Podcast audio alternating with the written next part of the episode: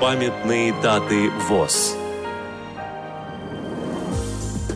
29 апреля. 95 лет со дня рождения Александра Давидовича Малявского, доктора исторических наук. Программа подготовлена при содействии Российской государственной библиотеки для слепых –